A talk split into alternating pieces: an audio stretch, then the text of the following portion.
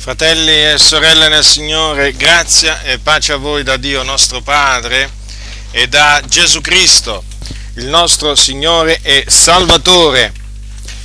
La dottrina biblica del proponimento dell'elezione di Dio è una delle dottrine più avversate, più disprezzate, in ambito delle chiese evangeliche, soprattutto chiese pentecostali, sia qui in Italia che all'estero. Questo è fuori di dubbio. Direi che è la dottrina per eccellenza più avversata, più contrastata, più contestata. È impressionante constatare come una dottrina così fondamentale, una dottrina pertinente alla salvezza, che ci riguarda direttamente a noi, una dottrina così presente nella Bibbia, sia così avversata. E naturalmente questa avversione si manifesta quando si parla con questi credenti della dottrina del proponimento dell'elezione di Dio. Ma questa avversione si manifesta soprattutto dal pulpito in questa maniera, non se ne parla. In altre parole, è una dottrina sconosciuta, sconosciuta a coloro a cui dovrebbe essere fatta conoscere, che dovrebbero conoscerla, viene fatta ignorare, viene, diciamo, eh, viene fatto sì che il popolo la ignori. Come disse qualcuno, la cosa, la cosa migliore da fare quando non si vuole far conoscere qualcosa a qualcuno è non parlargliene mai. E quindi questa dottrina biblica, lo ribadisco biblica, perché se c'è una dottrina biblica è proprio quella del proponimento dell'elezione di Dio, è assente. È assente. Manca all'appello in molte comunità. Quanti fratelli mi hanno detto? Ah, fratello Giacinto, ma lo sai che io per 15, chi per 20, chi per meno di 15 anni, insomma, ma lo sai che non avevo mai sentito parlare del proponimento dell'elezione di Dio. È normale non sentirne parlare, è proprio una cosa normale, purtroppo, ma noi ne parliamo. Noi ne parliamo come si conviene, con ogni franchezza, e questo lo facciamo da un lato per incoraggiare i fratelli ad investigare le scritture e quindi a scoprire questa dottrina così, così importante e dall'altro lo facciamo per turare la bocca. Sì, per turare la bocca a tutti quei cianciatori, ribelli, seduttori di menti che da dietro il pulpito, da dietro il pulpito sputano veleno, il veleno che hanno in corpo, perché hanno proprio del veleno contro questa dottrina. E per questo loro sputare veleno, quindi sputare menzogne contro questa dottrina, un giorno renderanno conto al Signore. E di certo il Dio non farà mancare la sua ira a costoro, mentre essi vivono ancora sulla faccia della terra. Non importa chi essi siano, perché quello che è scritto è scritto. È la verità perché fa parte del consiglio di Dio e non si può fare niente contro la verità, quel che si può fare per la verità chi ha deciso di schierarsi contro la verità, non importa quale parte della verità, sappia che si è messo contro Dio. E noi questo lo vogliamo fare ben presente affinché nessuno si illuda. Qui non stiamo parlando di opinioni diverse, qui stiamo parlando, stiamo parlando di dottrine diverse. Attenzione, la cosa è molto diversa. Stiamo parlando della dottrina del proponimento dell'elezione di Dio da un lato e naturalmente faremo presente le menzogne di costoro appunto che contrastano la dottrina del proponimento dell'elezione di Dio. Costoro come gli Annei e gli Ambrei contra- che contrastarono a Mosè, costoro come appunto questi due individui contrastano la verità. Ma sapete, la loro stoltezza sarà manifesta come fu quella di quegli uomini. Ed è manifesta. Oramai tanti fratelli, sempre più fratelli, hanno potuto verificare la stoltezza di questi pastori ignoranti, ignoranti, lo sottolineo, perché proprio ignorano quello che è scritto, non conoscono quello che è scritto. Si offendessero pure, non interessa niente a noi. Sono ignoranti e affinché e se vogliono che noi non li chiamiamo più ignoranti, si devono svegliare e andare a investigare le sacre scritture e allora non li chiameremo più ignoranti. Ma per ora meritano questo appellativo, ignoranti. E non solo questo, anche quest'altro, sono arroganti perché si elevano contro la parola di Dio e quindi contro Dio e lo dimostreremo.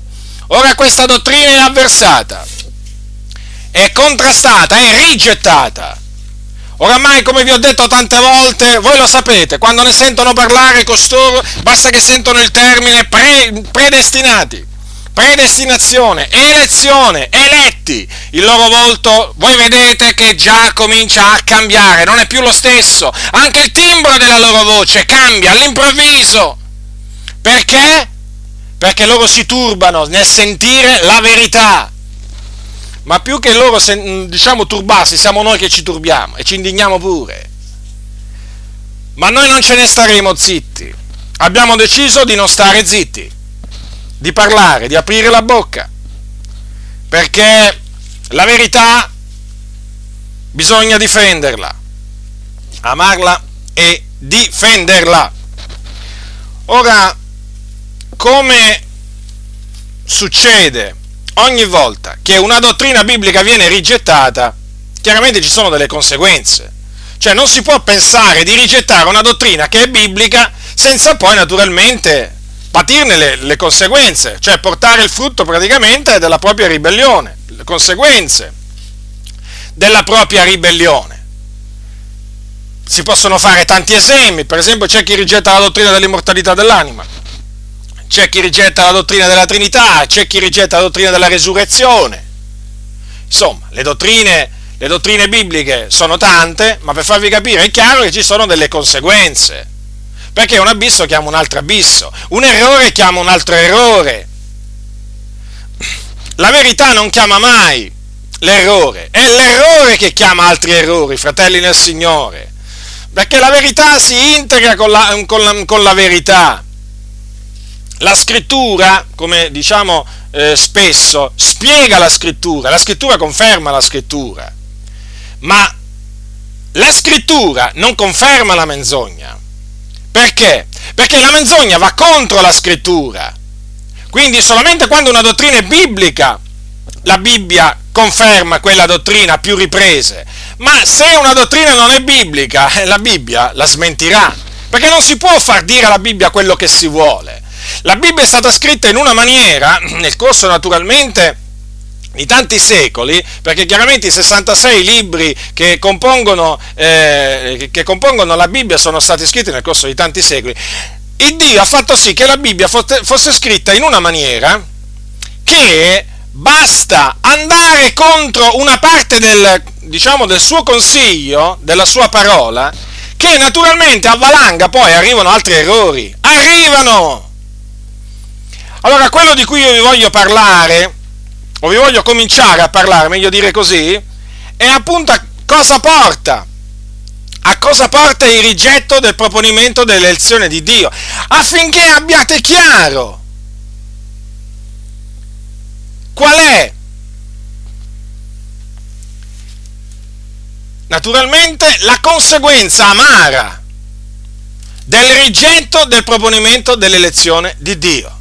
E guardate che quello di cui vi parlerò eh, è qualcosa che sotto gli occhi di tutti, chiaramente io corso, dopo tanti anni sono arrivato a queste conclusioni, ho maturato naturalmente tutto questo dopo aver parlato tante e tante volte anche con fratelli che rigettano il proponimento dell'elezione di Dio, dopo aver letto eh, chiaramente molti, molti scritti di persone che rigettano il proponimento dell'elezione di Dio, soprattutto pentecostali. E sono delle cose che si possono verificare sono delle cose che ognuno poi può, può verificare, diciamo, per conto suo. Allora, il rigetto del proponimento dell'elezione di Dio porta il credente in maniera inesorabile proprio a farsi un Dio su misura. Un Dio tutto su misura. Potremmo dire a propria immagine e somiglianza per, diciamo, usare, usare un'espressione più enfatica. Cosa voglio dire? Praticamente porta a crearsi un Dio tutto proprio, praticamente che soddisfi le proprie esigenze. Certo, perché questo Dio deve soddisfare le proprie esigenze, non può essere lo stesso Dio di cui parla la Bibbia.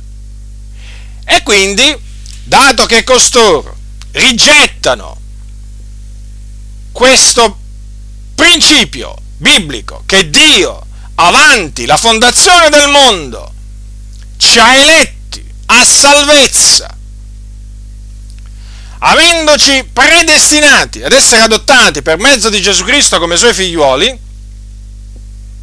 quindi rigettando anche il fatto che Dio ha scritto i nostri nomi nel libro della vita prima della fondazione del mondo, chiaramente costoro hanno dovuto farsi un Dio a propria immagine, cioè praticamente che si adeguasse ai propri pensieri, ai propri pensieri.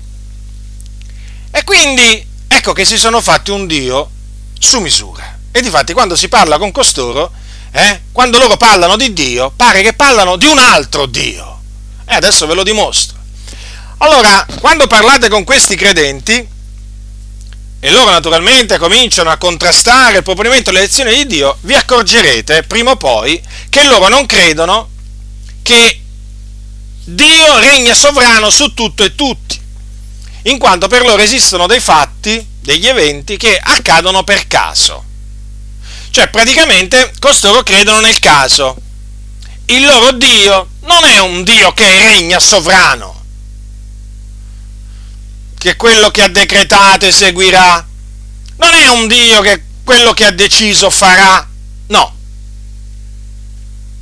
Non è questo Dio. È appunto un Dio che, che praticamente regna solo su alcune cose, ma su tutto, su tutto no, non regna su tutto, su tutto. Ci sono alcuni, alcuni eventi che praticamente loro li presentano come mh, mm, come se fossero degli eventi in cui Dio non c'entra niente.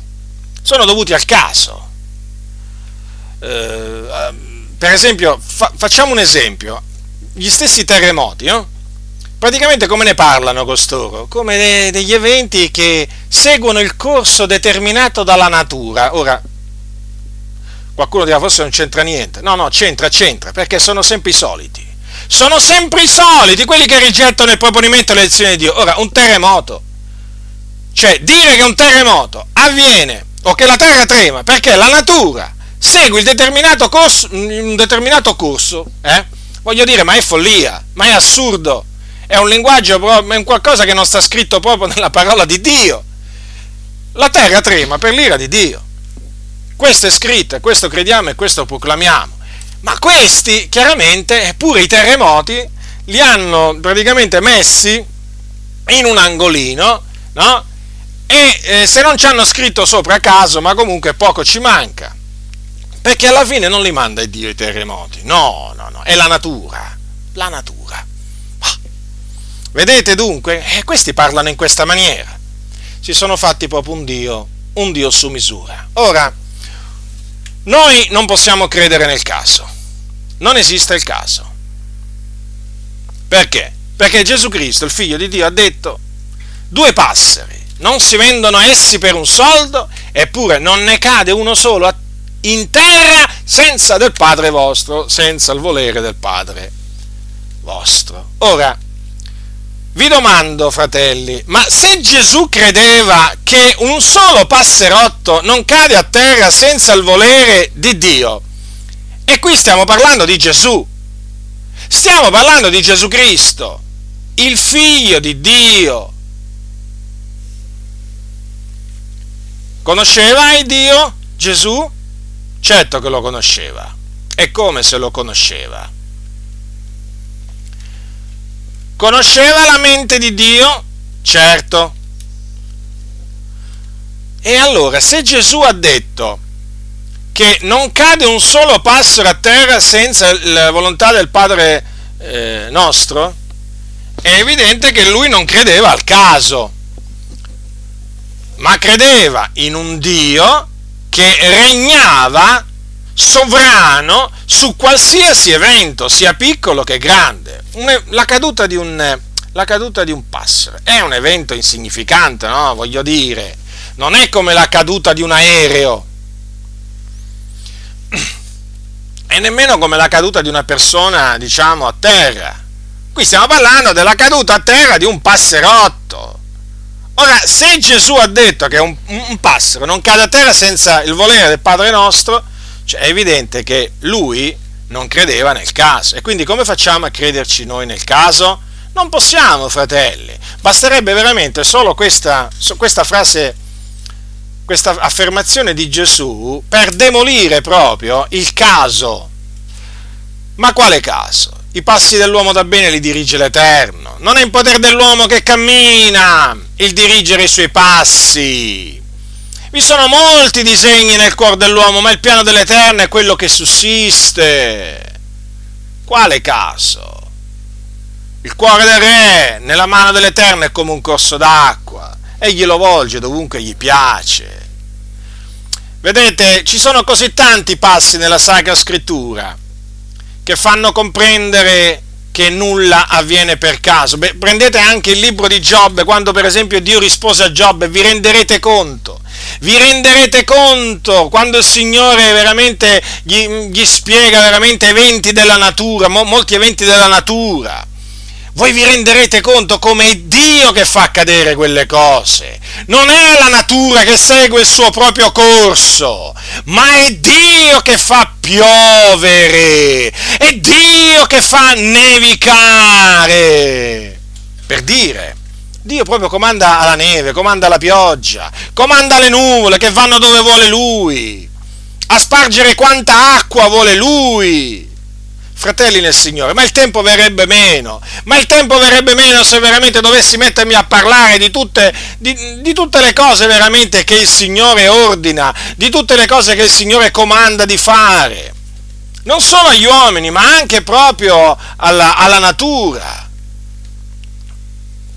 Ma persino gli animali, se voi leggete il libro di Giobbe, la risposta di Dio a Giobbe, ma quando veramente il Signore parla anche degli animali, ma voi vi renderete conto ma se il Signore caccia persino la preda per la leonessa, fratelli, la preda per la leonessa la caccia lui. Qualcuno non ci crede. Io ci credo. Chi è che provvede il pasto ai corvi, ai piccini dei corvi, fratelli? La natura, diranno i cianciatori. No, è Dio invece che provvede il pasto ai corvi affinché lo portino ai loro piccini. Ma quale caso? È vero, ci sono nella Bibbia alcune espressioni in cui, si, in cui diciamo, c'è la parola caso e adesso vi voglio parlare di questi affinché abbiate chiaro un concetto molto semplice. Nella Bibbia ci sono degli eventi trascritti che sembrano veramente avvenuti per caso, sembrano, ma non sono avvenuti per caso. Perché allora sono presentati sotto questa ottica?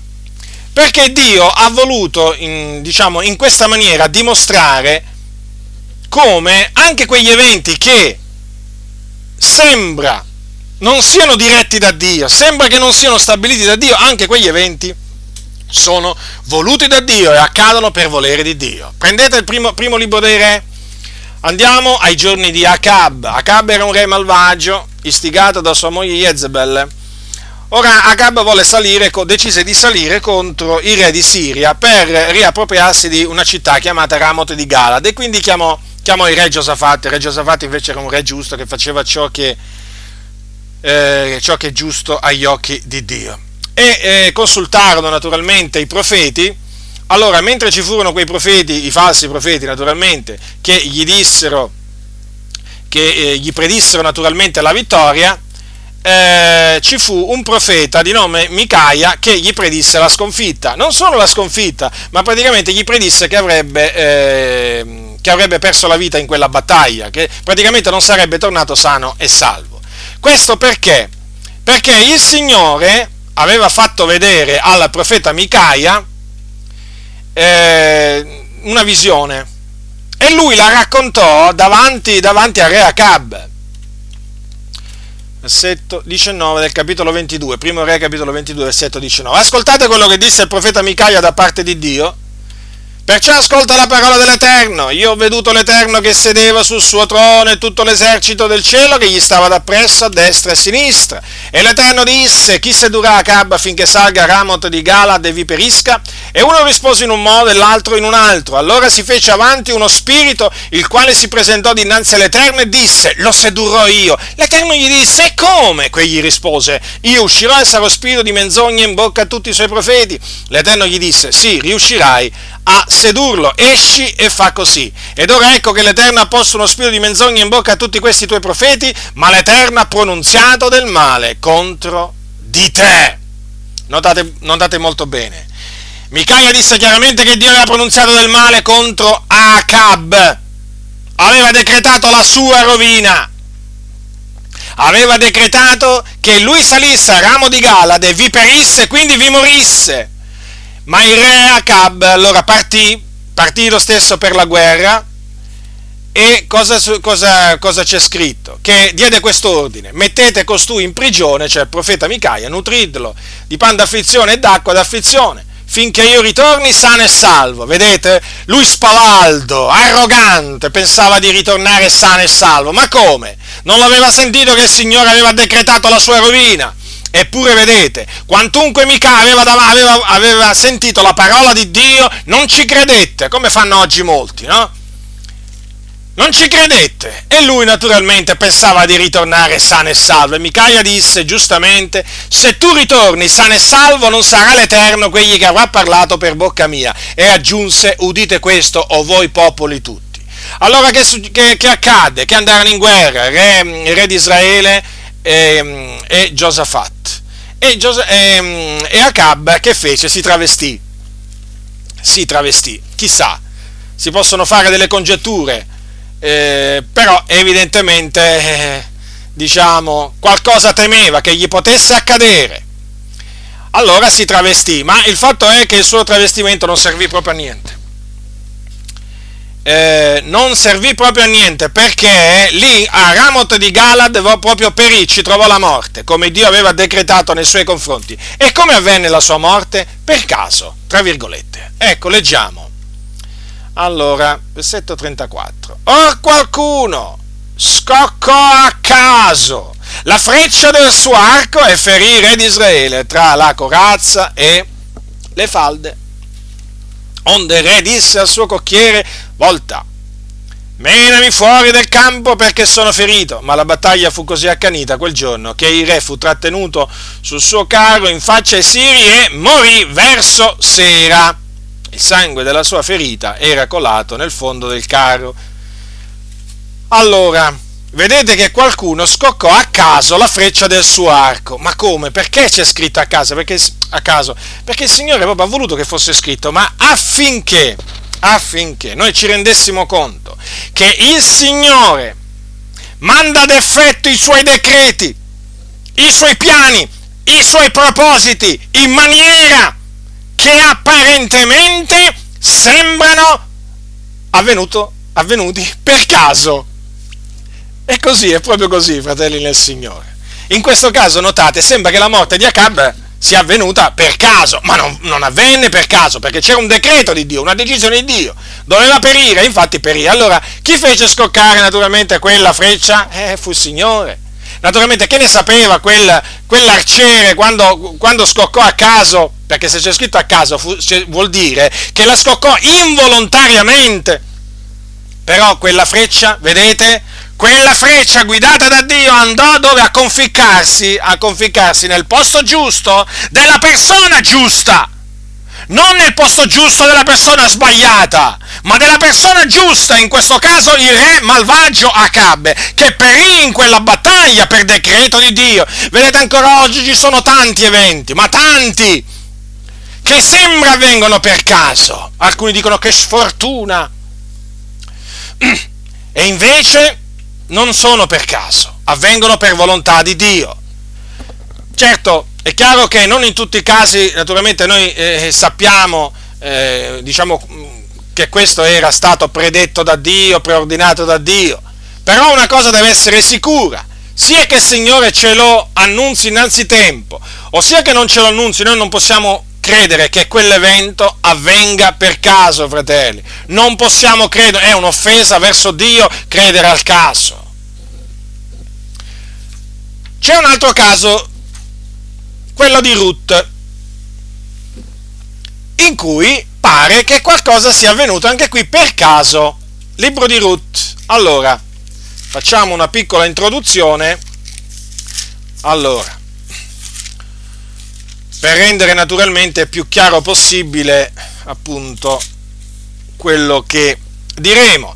Praticamente c'era un, un, uomo, un uomo di Betlemme di Giuda che partì assieme a sua moglie Naomi per le campagne di Moab, perché c'era una carestia in, eh, in Israele. E là eh, andò con i, suoi, eh, con i suoi due figlioli, appunto, sua moglie Naomi. Là morì, eh, a Naomi gli morirono sia il, i suoi due figlioli, poi si sposarono là, eh, presero delle Moabite. A Naomi gli morirono prima il marito e poi i due figli. Le sue due nuore, praticamente di cui una si chiamava appunto Ruth, eh, lei disse alle sue, alle sue due, due, nuore, naturalmente, eh, aveva preso la decisione di tornare e eh, gli disse appunto andatevene, tornatevene ciascuna a casa, a casa di, eh, di vostra madre. Però il discorso è questo, che una non la volle proprio lasciare e appunto è Ruth e quindi ritornò a Betlemme assieme a Naomi. Allora, arrivati a Betlemme, che cosa avvenne? Era il periodo in cui si cominciava a mietere l'orzo. Allora Ruth andò a spigolare. Ruth andò a spigolare. Guardate cosa c'è scritto. Capitolo 2, dal versetto, dal versetto 1, va? al versetto 3. Or Naomi aveva un parente di suo marito, uomo potente e ricco, della famiglia di Elimelech, che si chiamava Boaz. Ruth la Moabita disse a Naomi, lasciami andare nei, nei campi a spigolare dietro a colui agli occhi del quale avrò trovato grazia. Ed ella le rispose, va figliola mia. Ruth andò dunque e si mise a spigolare in un campo dietro i mietitori. E per caso le avvenne di trovarsi nella parte di terra appartenente a Boaz, che era della famiglia di Elimelech. Avete notato? Per caso c'è scritto, ma fu veramente per caso? Beh, apparentemente fu per caso, ma in effetti non fu per caso perché anche qui c'era la mano di Dio che guidava gli eventi. Perché? Perché proprio Boaz era un uomo che aveva un diritto di riscatto e fece valere questo diritto di riscatto, come, vedre, come, come appunto sappiamo. E, ma il punto su cui appunto mi voglio, eh, mi voglio, mi voglio concentrare è la risposta, la risposta che diede poi il, eh, Naomi quando Ruth tornò dopo aver spigolato. Ascoltate, vediamo se queste sono parole di una donna che credeva nel caso. La suocera le chiese, dove hai spigolato oggi? Al versetto 19 eh, del capitolo 2. Dove hai lavorato? Benedetto colui che ti ha fatto così buona accoglienza. E Ruth disse alla suocera presso di chi aveva lavorato e aggiunse, l'uomo presso il quale ho lavorato, oggi si chiama Boaz. E Naomi disse alla sua nuora, sia egli benedetto dall'Eterno, poiché non ha rinunziato a mostrare ai vivi la bontà che ebbe versi morti, aggiunse, questo uomo è nostro parente stretto e di quelli che hanno su noi il diritto di riscatto. E Ruth la Moabita, ma anche detto rimani coi miei servi finché abbiamo finita tutta la messa. Naomi disse a Ruth sua nuora, Ebbene, figliuola mia, che tu vada con le sue serve e non ti si trovi in un altro campo. Ella rimase dunque con le serve di Boaz a spigolare sino alla fine della messe degli orzi e del frumento e stava di casa con la sua suocera. Non mi paiono proprio queste parole di Naomi, parole di una donna che credeva al caso, tanto è vero che poi, quando appunto fece valere il diritto di riscatto Boaz e quindi si prese per moglie eh, Ruth, quando nacque il bambino a, eh, a Ruth, ascoltate cosa c'è scritto nella Bibbia. Allora, Adesso leggiamo al capitolo 4, al versetto 13, alcuni versetti. Così Boaz prese Ruth, che divenne sua moglie, egli entrò da lei, l'Eterno le diede la grazia di concepire, ed ella partorì un figliuolo, e le donne dicevano a Naomi, benedetto l'Eterno, il quale non ha permesso che oggi ti mancasse un continuatore della tua famiglia, il nome di lui sia celebrato in Israele, egli consolerà l'anima tua e sarà il sostegno della tua vecchiaia. L'ha partorito la tua nuora che t'ama e che vale per te più di sette figlioli. E Naomi prese il bambino, se lo strinse al seno e gli fece da nutrice.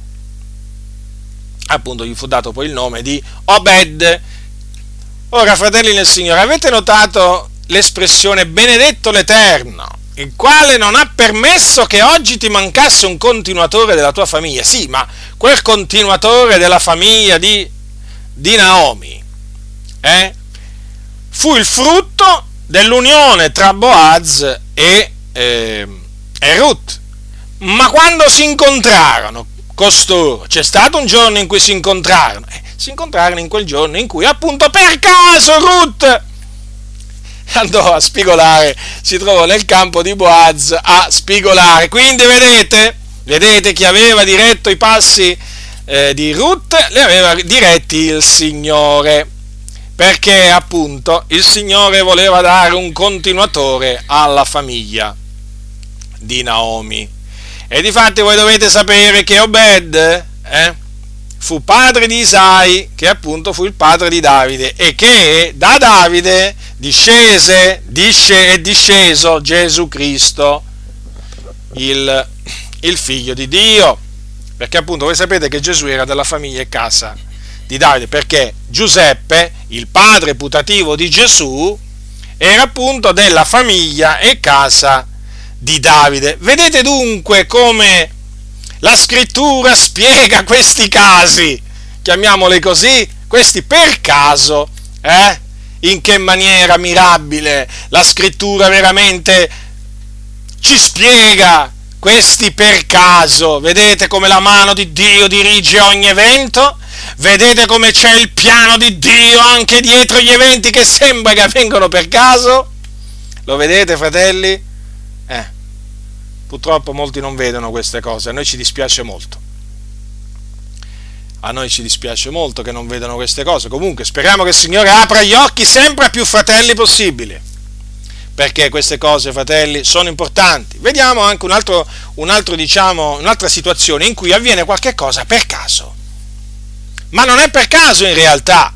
Capitolo 19 del Deuteronomio. Allora, voi sapete che il Signore decretò, eh, diciamo, diede ordine al popolo di creare delle città di rifugio in Israele. Erano delle città in cui si dovevano eh, rifugiare coloro che ave- si erano resi colpevoli di omicidio, ma di omicidio eh, involontariamente. Hm? Cioè, coloro che uccidevano il proprio prossimo ma involontariamente, diciamo per caso, tra virgolette, eh, allora si dovevano rifugiare, si dovevano rifugiare là e fino alla morte del sommo sacerdote. Allora, capitolo 19, leggiamo alcuni versetti, c'è scritto così dal versetto 3, preparerai, di Deuteronomio, eh? delle strade, dividerai in tre parti il territorio del paese che l'Eterno il tuo Dio ti dà come eredità, affinché qualsiasi, eh, qualsivoglia omicida si possa rifugiare in quelle città. Ed ecco in quel caso l'omicida che vi si rifugierà avrà salva la vita. Chiunque avrà ucciso il suo prossimo involontariamente, senza che l'abbia odiato prima, come se uno, ad esempio, va al bosco eh, col suo compagno e a tagliare delle legna. E mentre la mano avventa la scura per abbattere l'albero, il ferro gli sfugge dal manico e colpisce il compagno sicché egli ne muoia. Quel tale si rifugierà in una di queste città ed avrà salva la vita, altrimenti il vindice del sangue mentre l'ira gli arde in cuore potrebbe inseguire l'omicida e quando sia lungo il cammino da fare, raggiungerlo e colpirlo a morte mentre non era degno di morte, in quanto che non aveva prima odiato il compagno. Perciò ti do quest'ordine, mettiti da parte tre città. Allora, notate che qui il Signore dice che chi uccide il proprio prossimo involontariamente non è degno di morte, perché voi sapete che c'era vita per vita, no? sotto la legge di Mosè, valeva il principio vita per vita, ma in questo caso non valeva perché? Perché non c'era stata premeditazione, era, era, l'omicidio era avvenuto diciamo involontariamente e appunto il Signore pure ha dato anche un esempio no? di, invol- di, omicidio che avveniva involontariamente. Allora il, il, il colpevole o comunque quello, l'omicida doveva andare là in quella città e aveva salva la vita, là poteva stare al sicuro. Allora, vedete che qui c'è scritto, no? Chiunque avrà ucciso il suo prossimo involontariamente, quindi non c'è premeditazione. E non c'è premeditazione. Come ci potrebbe essere premeditazione e mentre uno, per esempio, sta tagliando, diciamo, con l'ascia della legna, gli scappa il manico e ammazza il suo compagno? Voglio dire, quale premeditazione ci può essere in un evento del genere? Quale volontarietà? Non c'è, non c'è, nessuna, non c'è nessuna volontarietà, ma persino, persino guardate, eh, il, il, codice penale anche naturalmente prevede, diciamo, dei, dei, eh, dei casi, dei casi simili, eh? in Italia, voglio dire secondo la legge italiana. Ma torniamo appunto alla legge di Dio. Ora, come potete vedere, c'è l'involontarietà qua. Però ascoltate che cosa dice il Signore eh, in un altro passo, però nell'Esodo, al capitolo 21. Allora, ascoltate che cosa dice il Signore. Eh? Chi percuote un uomo, versetto 12, capitolo 21, chi percuote un uomo, sicché egli muoia, deve essere messo a morte. Se non gli ha teso agguato, ma Dio gliel'ha fatto cadere sotto mano, io ti stabilirò un luogo dove ei si possa rifugiare. Se alcuno con premeditazione uccide il suo prossimo mediante insidia, tu lo strapperai anche dal mio altare per farlo morire. Ora riflettete e meditate su queste parole. Se non gli ha teso agguato, ma Dio gliel'ha fatto cadere sotto mano. Fratelli, noi non possiamo fare finta di niente davanti a queste parole. Qui dice che ha, l'omicida non gli ha teso agguato infatti l'ha fatto involontariamente, però c'è scritto un'altra cosa, che chiarisce perché l'evento avviene, ma Dio gliel'ha fatto cadere sotto mano. Quindi quella morte è avvenuta per volere di Dio. E qui, fratelli, non... È...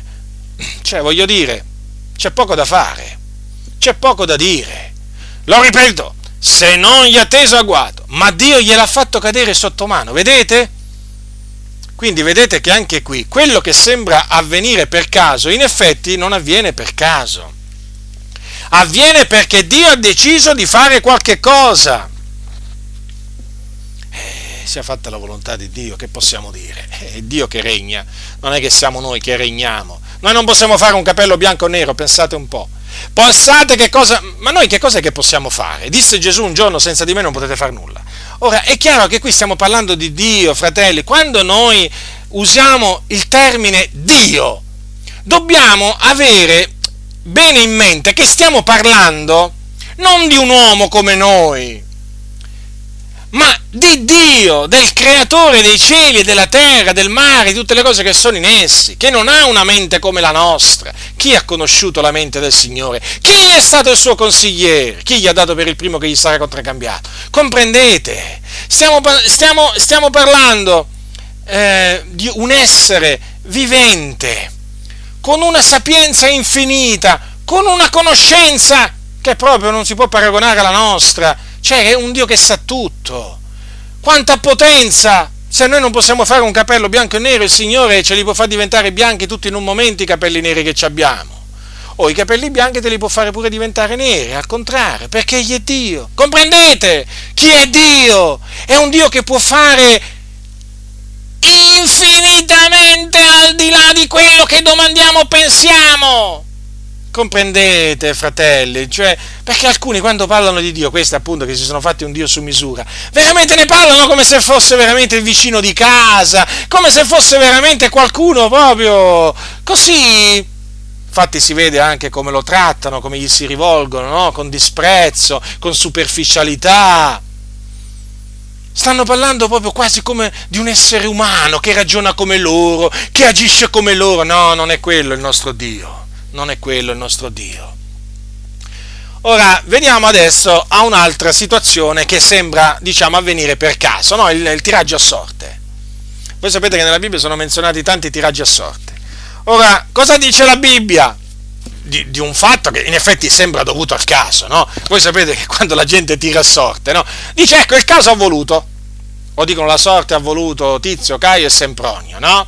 Ma spesso si usa proprio il termine il termine caso, o alcuni dicono la dea bendata, voi sapete, no? Le espressioni che usano i pagani, no? Ma io voglio dire una cosa, cosa dice la Sacra Scrittura? A me interessa quello che dice la Sacra Scrittura sulla sorte, sul tirare a sorte. Si gettano le sorti nel grembo, ma ogni decisione viene dall'Eterno. Quindi, quindi praticamente chi esce dalla sorte, dal tiraggio a sorte, eh, esce perché Dio ha deciso che esca lui, non esce per caso e ci sono appunto alcune, citerò alcune conferme. Prendete primo Samuele, qui siamo praticamente all'elezione uh, a re di Israele di Saul. Voi sapete che il Signore appunto fu lui a scegliere Saul, ascoltate. Capitolo 10 di Samuele, primo Samuele, capitolo 10, ascoltate cosa c'è scritto, perché qui abbiamo un tiraggio a sorte. E allora, poi Samuele, anzi allora iniziamo da un po' prima, va? Allora, capitolo 10 di primo Samuele, versetto 17. Poi Samuele convocò il popolo dinanzi all'Eterno a Mizpa e disse figlioli di Israele, così dice l'Eterno, l'Iddio di Israele, io trassi Israele dall'Egitto e vi liberai dalle mani degli egiziani e dalle mani di tutti i regni che vi opprimevano. Ma oggi voi rigettate l'Iddio vostro che vi salvò da tutti i vostri mali e da tutte le vostre tribolazioni e gli dite stabilisci su di noi un re Or dunque presentatevi nel cospetto dell'Eterno per tribù e per migliaia. Poi Samuele fece accostare tutte le tribù di Israele e la tribù di Beniamino fu designata dalla sorte. E fece quindi accostare la tribù di Beniamino per famiglia, la famiglia di Matri fu designata dalla sorte. Poi fu designato Saul, figliolo di Chis, lo cercarono, ma non, tro- non fu trovato. Allora consultarono di nuovo l'Eterno Quell'uomo egli venuto qua? L'Eterno rispose, guardate, ei si è nascosto fra i bagagli. Corsero a trarlo di là e quando egli si presentò in mezzo al popolo era più alto di tutta la, di tutta la gente dalle spalle in su. E Samuele disse a tutto il popolo, vedete colui che l'Eterno si è scelto? Non v'è alcuno in tutto il popolo? che sia pari a lui. E tutto il popolo diede in esclamazioni di gioia gridando, viva il re! Allora, fratelli nel Signore. Come vedete, qui Samuele ha detto, vedete colui che l'Eterno si è scelto. Come? Si è scelto tramite la sorte. Ma fu un caso. Quale caso? Non esiste il caso. Vedete quale, quale esempio lampante no? di come veramente il tiraggio a sorte, che potrebbe sembrare, no? Per i pagani sembra una cosa dovuta a caso, no? Ma non per quelli che temono Dio. Vedete, fratelli, il Signore sceglie anche, eh, sceglieva anche mediante il tiraggio a sorte. Mi pare veramente di una chiarezza questo, questo, questo evento. Ma citiamo anche l'esempio del, diciamo, della designazione del successore di Giuda Iscariota. Voi sapete che Giuda Iscariota si andò a impiccare dopo che tradì il maestro, si andò a impiccare. Questo dice la Sacra Scrittura. Allora, prima del giorno della Pentecoste, cosa avvenne? Avvenne che i fratelli erano radunati, erano circa 120 e rimasero, a proposito, e rimasero circa 120 il giorno della Pentecoste, eh? E rimasero, rimasero, perché dice tutti erano insieme nel medesimo luogo. Voi sapete, no? Voi sapete che ci sono dei cianciatori che diciamo si sono inventati pure quest'altra, quest'altra falsa dottrina che confuterò Dio volendo a suo tempo, non so quando, l'ho già fatto per iscritto, però ho intenzione di farlo pure oralmente che appunto il giorno della Pentecoste erano solo dodici quelli radunati. E chi erano? Erano gli apostoli, solo loro parlarono in lingue. Ciance! Rigettiamo queste ciance, rigettate queste ciance, fratelli nel Signore. Coloro che dicono queste cose non conoscono la parola di Dio. Potranno pure conoscere il greco, l'ebraico, l'aramaico, ma metteteci anche le altre 20 lingue, però non conoscono la Sacra Scrittura. Guardate, io preferisco conoscere la Sacra Scrittura e non conoscere il greco e l'ebraico, questo ve lo posso assicurare. Eh? Ma la Sacra Scrittura, fratelli del Signore, se non la si conosce, se non la si conosce, è tutto vano conoscere il greco e l'ebraico. Allora, questi sono i famosi esegeti. Questi che dicono queste cose sono i famosi esegeti, che non capiscono niente. Allora, ritorniamo appunto al punto qua, eh, appunto in discussione, il, la designazione del successore di Giuda Iscariota. Allora, si dovette naturalmente scegliere il successore, colui che doveva prendere l'ufficio di Giuda Iscariota perché era stato detto l'ufficio suo lo prenda un altro, ordine di Dio. E quindi che fecero appunto?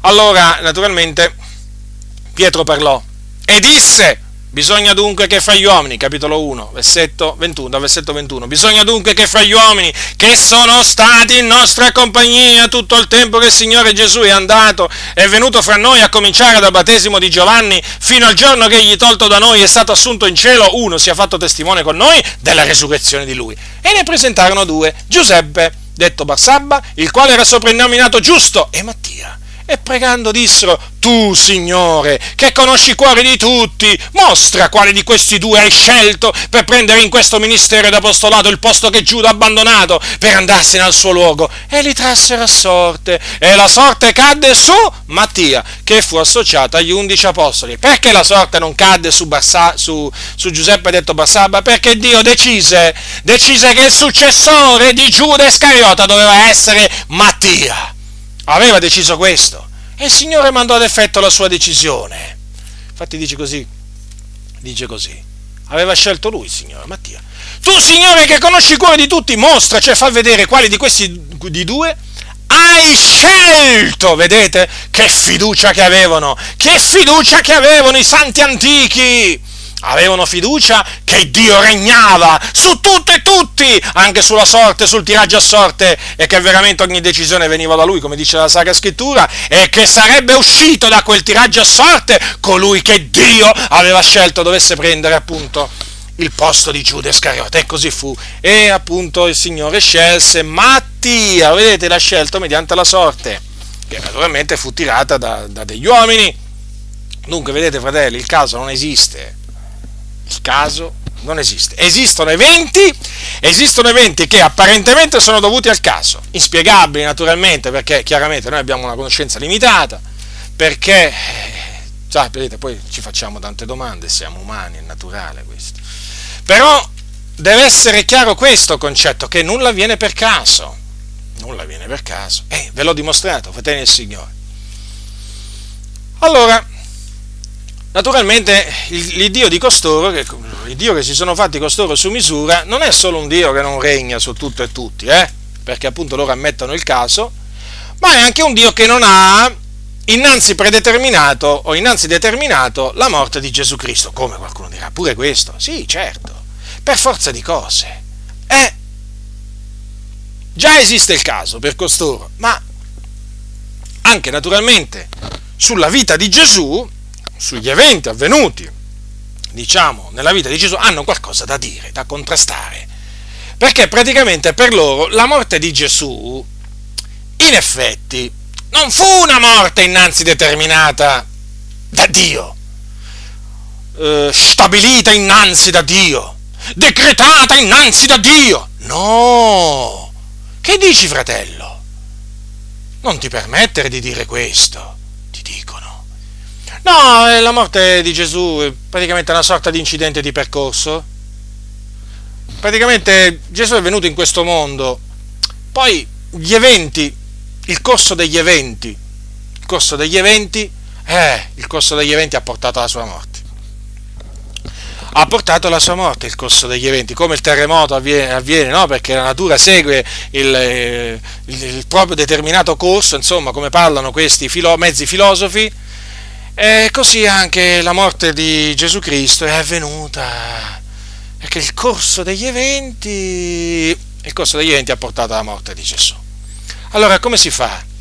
Ma come si fa ad accettare questo modo di parlare, questo ragionamento? È insensato, è antibiblico, è diabolico. La morte di Gesù Cristo non fu un incidente di percorso, non fu qualcosa di inevitabile perché gli eventi alla fine confluirono in quella situazione e così Gesù dovette morire. Eh? Quasi che quasi che Dio non c'entra niente nella morte di Gesù Cristo, quasi che la morte di Gesù Cristo non sia stato un evento preordinato da Dio. No, ti dicono. Eh, le cose che vuoi, fratello, sono andate così, ringraziamo il Signore che oggi naturalmente grazie alla sua morte e risurrezione noi possiamo essere salvati. Però no, fratello, Dio no. Il Dio non ha innanzi determinato la morte del suo figliolo, no, fratello. Non è il nostro Dio questo. Non è il nostro Dio. Non è l'Iddio d'Abramo, di Isacco e di Giacobbe. Non è l'Iddio e Padre del nostro Signore Gesù Cristo, colui del quale costoro parlano. Perché? Perché la morte di Gesù Cristo è un evento ben preordinato da Dio, innanzi determinato da Dio, questo credevano i santi antichi e questo devono credere anche i santi oggi, nel 2011. Questo credevano. E allora vediamo dove, dove, dove c'è scritto che questo credevano. Capitolo 4 degli Atti degli Apostoli.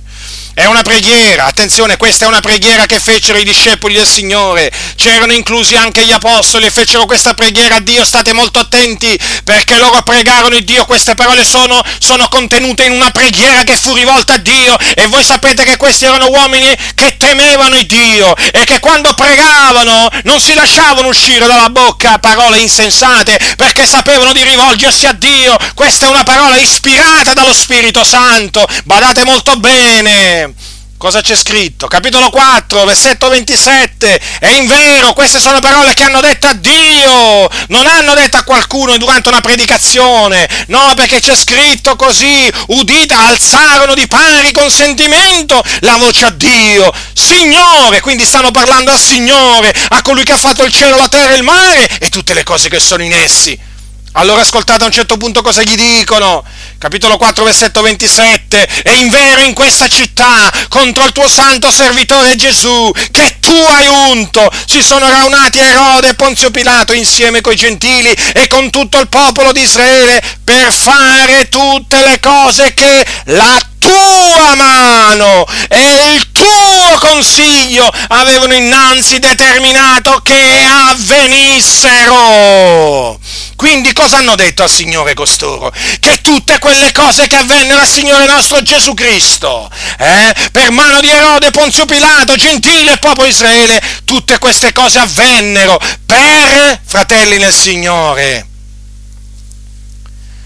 perché Dio, la, la, mano di Dio e il suo consiglio avevano innanzi determinato che avvenissero, quindi predeterminato quelle cose. E dunque, fratelli nel Signore, l'odio che gli giudei rivolserebbero o nutrirono verso Gesù Cristo, le persecuzioni, le persecuzioni che gli ebrei rivolsero verso Gesù, gli insulti che gli ebrei lanciarono contro Gesù, inclusi quelli degli scribi e dei farisei naturalmente, quando dicevano ecco un mangione, ecco un beone, un amico dei pubblicani e dei peccatori, è un seduttore, travia la gente, è un peccatore, ecco, tutte queste cose e poi naturalmente la condanna a morte che Gesù Cristo subì davanti al Sinedro quando dissero è reo di morte, perché appunto gli, disse, gli lo sentirono affermare che appunto che lui era il figlio, il figlio del benedetto. Anche lì, anche lì quello che gli avvenne, e poi che dire, quello che gli avvenne davanti a Ponzio Pilato, che voi lo sapete, no? Che voi lo sapete, Ponzio Pilato decretò che Gesù Cristo dietro le insistenti grida del popolo popolo fosse flagellato e fosse crocifisso. E non solo, anche Erode c'è di mezzo qui, perché voi sapete che in quel giorno, quando Gesù comparve davanti a Ponzio Pilato, comparve anche davanti a Erode, ed Erode da tanto tempo vole, desiderava vederlo, e voleva, fare, voleva vedergli fare un miracolo, ed Erode gli fece molte domande, ma lui non rispose Gesù davanti a Erode, perché Ponzio Pilato mandò Gesù da Erode, e poi i due in quel giorno diventarono amici, perché per là dietro erano stati in inimicizia, e quindi anche quello scherno, perché poi sapete Erode, Erode prese in giro prese in giro il Signore, sapete? Sapete che c'è scritto qua? Erode con i suoi soldati, dopo averlo vilipeso e schernito, lo vestì di un manto splendido e lo rimandò a Pilato. Allora, e poi naturalmente andiamo al Golgota, andiamo al Golgota, quando appunto Gesù prima fu crocifisso! E poi che altro ancora, e poi fu trafitto, fu trafitto da quel, da, da, nel costato, vi ricordate quel soldato? Lo trafisse, anche quello, fratelli nel Signore, anche quello. E finanche gli insulti che Gesù ricevette mentre era sulla croce, finanche quelli, tutte queste cose furono fatte a Gesù perché la mano di Dio e il suo consiglio le avevano innanzi determinato che avvenissero. Quale caso? Quale incidente di percorso? Non esiste! E tutto questo naturalmente lo confermò tempo prima Pietro quando disse, questa volta in una predicazione ai giudei, proprio a quelli che avevano ucciso il giusto, disse queste parole, uomini israeliti. Ascoltate, eh? Che qui c'è scritto così, capitolo 2 degli Atti degli Apostoli, versetto 22. Uomini israeliti, udite queste parole, Gesù il Nazareno, uomo che Dio ha accreditato fra voi mediante opere potenti e prodigi e segni che Dio fece per mezzo di lui fra voi, come voi stessi ben sapete questo uomo allorché vi fu dato nelle mani per il determinato consiglio e per la prescenza di Dio, voi per mandi iniqui, inchiodandolo sulla croce, lo uccideste. Voi lo uccideste, ascoltate, ascoltate come stava parlando Pietro, voi lo uccideste. Però cosa c'è scritto qua? Pietro disse anche, vi fu dato nelle mani per il determinato consiglio e per la prescenza di Dio. Vedete ancora il determinato consiglio? Quindi Dio aveva innanzi determinato che Gesù Cristo, il, fi- il suo figliolo, fosse dato nelle mani dei giudei. Ecco perché Gesù, il figliolo di Dio, durante i giorni della sua carne, parlava in questi termini a riguardo delle sue sofferenze che doveva patire a Gerusalemme. Ascoltate cosa c'è scritto. Ascoltate cosa dice il Signore. Dice così, da quell'ora Gesù cominciò a dichiarare ai suoi discepoli che doveva andare a Gerusalemme e soffrire molte cose, dagli anziani, dai capi sacerdoti, dagli scribi, ed essere ucciso e risuscitare al terzo giorno. Notate che Gesù diceva che il figlio dell'uomo doveva soffrire molte cose da parte di chi? Dagli anziani, dai capi sacerdoti, dagli scribi e poi anche dai gentili. Notate, doveva essere ucciso. Perché diceva doveva? Perché? Perché il figliolo doveva? Perché era stato innanzi decretato era stato innanzi decretato da Dio che Gesù Cristo andasse incontro a quell'atroce morte che fu appunto una morte espiatoria per i nostri peccati. E naturalmente pure la sua resurrezione doveva avvenire per la nostra e, avvenì, e avvenne per la nostra giustificazione. Ecco perché appunto i profeti quando parlavano delle sofferenze, delle sofferenze del Cristo ne parlavano come di eventi che si erano già verificati. Se voi prendete per esempio Isaia, leggiamo disprezzato, abbandonato dagli uomini, uomo di dolore, familiare col patire, vedete? Vedete? Era spregiato e noi non ne facemmo stima alcuna, vede, come qualcosa che era già avvenuto. Egli è stato trafitto a motivo delle nostre trasgressioni, fiaccato a motivo delle nostre iniquità. Il castigo per cui abbiamo pace è stato su di lui. Qui siamo centinaia di anni prima, Isaia parlava, parlava della morte di Gesù Cristo, del figlio di Dio, del Messia, come di una morte che era già avvenuta. Guardate, per le sue lividure noi abbiamo avuto guarigione. Com'è possibile questo? Perché Dio chiama le cose che non sono come se fossero e quindi quindi quando le preannuncia, lui le ha predeterminate nello stesso tempo. Le ha predeterminate, ecco perché le preannuncia. E per cui il Signore può dire, l'ho detto e lo farò avvenire, il mio piano sussisterà. Io opererò, chi potrà impedire l'opera mia? Chi può resistere alla sua volontà? Questo dice la Sacra Scrittura. Infatti nessuno può resistere alla sua volontà. Quello che Dio aveva decretato innanzi che avvenisse, cioè che Gesù Cristo morisse, quello fece avvenire. Quale caso? Quale incidente? Incidente di percorso. Quale corso degli eventi? Che poi alla fin fine sto corso degli eventi, ma chi l'ha stabilito? Eh? Ma questo corso degli eventi da dove salta fuori? Eh, se non dalla mente dell'onnipotente Dio. E quindi il corso degli eventi, o meglio, gli eventi seguono il corso stabilito da Dio innanzi, non seguono il loro corso, come se gli eventi fossero in balia di, di chissà quale forze impersonali, di, di, di, essi stessi. No, no, no, no, no, no, no, no, no. No, no, gli eventi appunto sono preordinati da Dio che li manda ad effetto. È chiaro? Io credo che sia molto chiaro. Ecco perché Pietro, l'Apostolo Pietro chiama Gesù agnello senza macchia, senza difetto. Vi ricordate queste parole nella prima epistola? Prima epistola. Dice così, sapendo che non con cose corruttibili, con argento, con oro siete stati riscattati dal vano modo di vivere, tramandatovi dai padri, ma col prezioso sangue di Cristo, come d'agnello senza difetto né macchia, ben preordinato prima della fondazione del mondo, ma manifestato negli ultimi tempi per voi.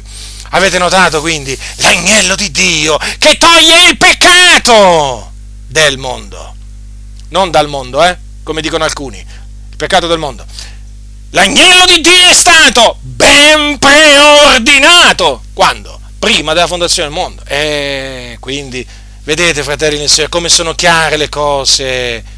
E quindi vedete che gli eventi seguirono il corso innanzi determinato da Dio. Tutto andò veramente come Dio aveva decretato. Nulla l'ho presa, il Signore non fu preso, diciamo, di sorpresa da niente. Da niente! Tutto quello che avvenne a Gesù avvenne perché la sua mano, il suo consiglio l'avevano innanzi determinato. Ma di quale Dio parlate voi, cianciatori, ribelli, seduttori di menti? Ma di quale Dio parlate? Di quello che vi siete inventati voi? Eh? Smettete di parlare di questo Dio! Perché non è l'Iddio della parola di Dio, smettete di usare i vostri sofismi, buttate i vostri manuali della scuola domenicale, bustate i vostri libri di dottrine, prendete la Bibbia, apritela, mettetevi in ginocchio davanti al Signore e leggete la parola di Dio così come va letta e badate come ascoltate, badate come ascoltate. Perché questo dice la Sacra Scrittura, dobbiamo stare pure attenti a come ascoltiamo eh, la parola del Signore. Perché a chi ha sarà dato, eh, ma a chi non ha anche quello che pensa di avere sarà tolto. Badate come ascoltate leggete la parola del Signore e credete a quello che sta scritto nella Bibbia. E questi manuali, eh, bruciateli! E vi hanno veramente ingannato, imbrogliato in tutti questi anni. Bruciateli! Altrimenti me li spedite a me perché sicuramente c'è, c'è diciamo, qualche cosa da confutare lì, mandate perché magari mi servono in questo caso diciamo, per avere le dichiarazioni ufficiali di questi stolti, che così almeno posso confutarli avendo una base diciamo, diciamo cartacea, ma comunque smettete di leggerli perché sono pieni di menzogne, fanno passare un Dio veramente come un Dio là, spettatore. Ecco, fa- avete mai visto uno spettatore su, su diciamo, uno spettatore, no? Di, una, di un qualche cosa. Ecco, Dio è uno spettatore per costoro. Uno spettatore, là sta, sta seduto sul suo trono e vede cosa avviene sulla terra. Eh? Che vergogna! e questi poi sono quelli del pieno Evangelo, e anche se non sono quelli del pieno Evangelo, del tutto l'Evangelo, comunque sia sempre sono i soliti arroganti, quelli che non conoscono le scritture. Ah, poi fanno i maestri, i professori, eh?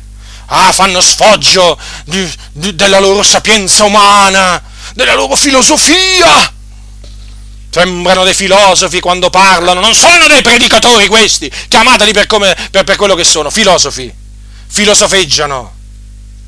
Questi quando predicano veramente voi lo sentite internamente, non ricevete niente, ma niente, ma non perché lo dico io, ma proprio perché lo Spirito ve lo attesta, me lo attesta a me e sicuramente ve lo attesta anche a voi.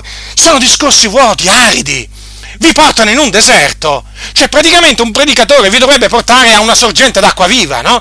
Diciamo, diciamo spiritualmente parlando, no? per farvi dissetare dalla parola di Dio. Questi sapete dove vi portano? In pieno deserto, in mezzo agli scorpioni, ai serpenti, in mezzo alla sabbia.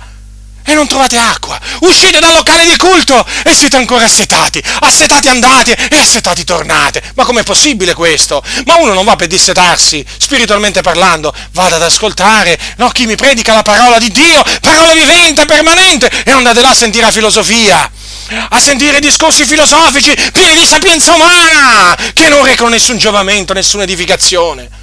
E uno se ne va, se ne va veramente da, da questi locali di culto mezzo addormentato, mezzo stordito, eh, eh, poi che altro? Eh, voglio dire, non edificato. Ma possibile, dice, è uno, è due, è tre. Ma questi sempre così parlano. Eccetto, dall'abbondanza del cuore la bocca parla, quello c'hanno nel cuore.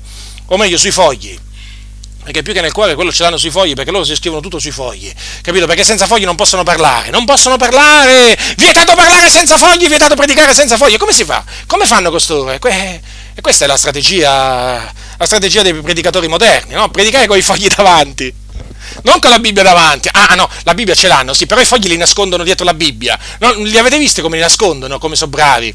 Ecco perché certi, i pulpiti li fanno in una certa maniera, no? Per non far vedere praticamente che i fogli eh, è, tutto, è tutta una strategia, praticamente che loro nascondono bene i loro fogli o i loro taccuini, ma in mezzo alla Bibbia. E sembra che leggono la Bibbia, ma non leggono la Bibbia. Si leggono il sermone praticamente che si sono copiati da qualche parte o che magari gli ha, gli ha, gli ha, gli ha dato, dato, l'amico Tizio, l'amico, l'amico Caio. Si, si, si, passano i sermoni tra di loro e infatti voi praticamente da Varese ad Agrigento dovunque andate sentite sempre lo stesso sermone. Ma come dice? L'ho sentito uguale tale e quale là. Ma possibile mai? Va? Cosa succede qua? Ma svegliatevi fratelli, questi sono delle veramente fonti senza acqua. Scappate da queste comunità Scappate! È ora di scappare! Vi portano nel deserto questi! Allora, andiamo adesso praticamente eh, a un'altra caratteristica di questo loro Dio. No, di che si sono fatti su misura. Questo è, il loro Dio un Dio che non è libero di fare grazia a chi vuole Lui. E già, perché? Eh, perché questo loro Dio fa grazia a quelli che vogliono essere graziati. Quindi praticamente il suo fare grazia dipende dalla volontà degli uomini, non dalla sua volontà. Eh? No, no, no, no, no, no. Infatti, quando li sentite parlare, dice siamo noi, siamo noi che abbiamo voluto essere salvati. Eh, e chi? Eh, mica Dio. Mica è stato Dio a volerci salvare a noi. No, no, no, no, no, no, no. Base a una decisione innanzi presa nei nostri confronti. No, no, fratello, siamo noi. Perché sai, fratello, noi abbiamo il libero arbitrio, ti dicono. Il libero arbitrio, no?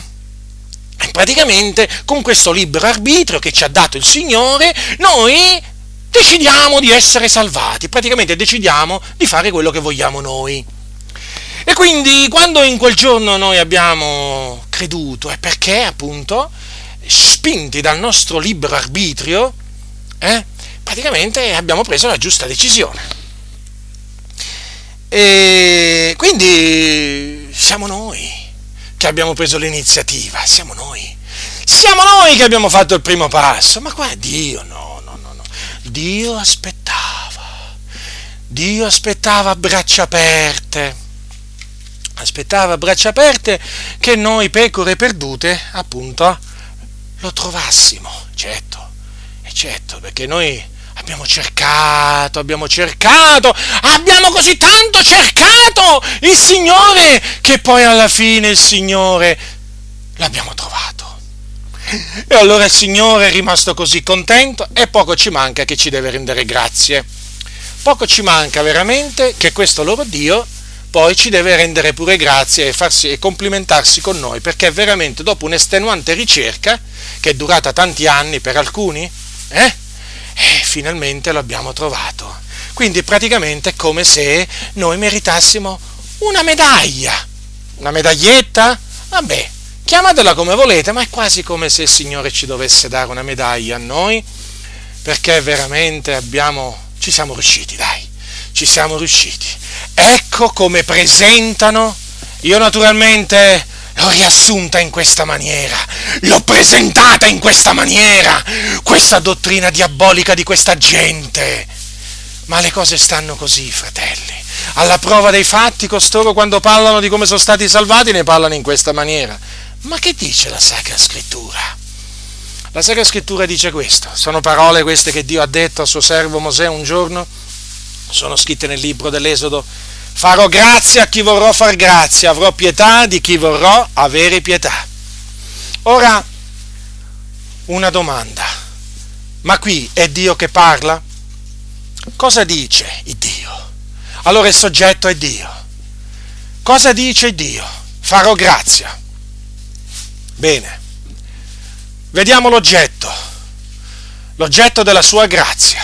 Lo dice il Signore sempre. A chi vorrò far grazia. A chi vorrò far grazia, dice il Signore. A chi vorrò far grazia.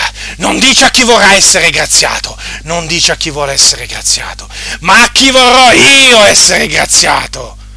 Avrò pietà di chi vorrò aver pietà. Vedete che lo conferma? Vedete che lo conferma il Dio, l'Iddio vivente?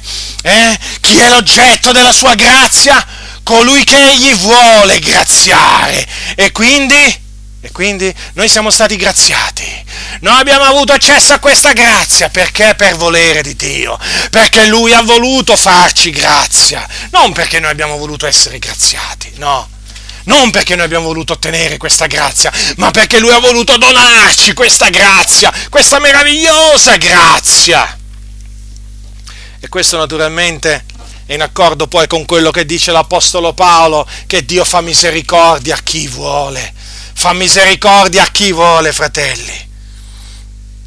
Quindi la decisione l'ha presa il Signore, non noi la decisione di salvarci. Non siamo noi che abbiamo preso la decisione di essere salvati, ma Dio che ha preso la decisione di salvarci. E quando l'ha presa questa decisione? Quando l'ha presa questa decisione? Prima della fondazione del mondo. Perché? Perché in Cristo egli ci ha eletti a salvezza prima avanti della fondazione del mondo, avendoci predestinati ad essere adottati per mezzo di Gesù Cristo come suoi figlioli. Questo dice la Sacra Scrittura. E come dice anche l'Apostolo Paolo, ai Tessalonicesi Dio ci ha eletti a salvezza fin dal principio mediante la fede nella verità e la santificazione dello Spirito. Quindi fratelli, quindi fratelli, non è abbastanza chiaro questo? Ma è come se è chiaro? Ecco perché. Ecco perché la Bibbia parla dei nostri nomi che sono stati scritti nel libro della vita fin dalla fondazione del mondo, questo nell'Apocalisse. Ora, c'è un nome nuovo, ora scritto in gloria, è il mio, sì, il mio, viene cantato da molti. Attenzione, questo è un cantico che non va cantato. Perché? Perché loro fanno credere praticamente che il nostro nome è stato scritto nel libro della vita quando abbiamo creduto. Ma no, fratelli, noi abbiamo creduto perché il nostro nome era scritto nel libro della vita, è diverso. Noi abbiamo creduto perché eravamo stati ordinati a vita eterna. Non è che siamo stati ordinati a vita eterna perché abbiamo creduto. Comprendete? Ecco perché appunto questa dottrina si chiama la dottrina del proponimento dell'elezione di Dio, perché Lui ci ha scelti, Lui ci ha eletti in base alla sua volontà, in base alla sua volontà prima della fondazione del mondo. E Gesù, e Gesù ce lo ha confermato. Ce lo ha confermato dicendo nella notte che fu tradito, lo disse questo agli apostoli, dice così non siete voi che avete scelto me, ma sono io che ho scelto voi e vi ho costituiti perché andiate e portiate frutto e il vostro frutto sia permanente. Affinché tutto quello che chiederete al Padre nel mio nome egli ve lo dia, questo vi comando, che vi amate gli uni gli altri. Avete notato, fratelli del Signore? Gesù ha detto, Gesù ha detto che non siamo noi che lo abbiamo scelto, ma è Lui che ha scelto noi. Non ti senti privilegiato, fratello? Non ti senti privilegiata, sorella? Io mi sento estremamente privilegiato, ma anche naturalmente responsabilizzato, perché sapete è una grande responsabilità, una volta che tu scopri che sei stato scelto veramente dal Signore, devi sapere che devi confermare la tua vocazione e elezione, veramente, comportandoti in maniera degna del Signore. Naturalmente i soliti noti, i soliti cianciatori, mi riferisco a loro, quando dico i soliti noti, mi riferisco ai soliti cianciatori, ribelli e seduttori di menti, che ormai voi, voi conoscete, non c'è bisogno che ogni volta vi faccio, vi faccio, il loro nome, il nome delle chiese, delle dominazioni che affermano queste cose. Allora, i soliti mh, ribelli, naturalmente, si sono inventati un, eh, un sofisma, un sofisma e sapete cosa dicono? No, ma qui il Signore sta parlando del ministero, della scelta al ministero. Certo, è vero, gli apostoli furono scelti veramente dal Signore quali apostoli, eh? è scritto. È scritto, è scritto. E quando fu giorno chiamò? Chiamò, chiamò a sé i suoi discepoli nell'S 12, ai quali dette anche il nome di apostoli. Quindi noi crediamo fermamente che essi furono scelti eh, nel ministero di apostolo eh, dal Signore.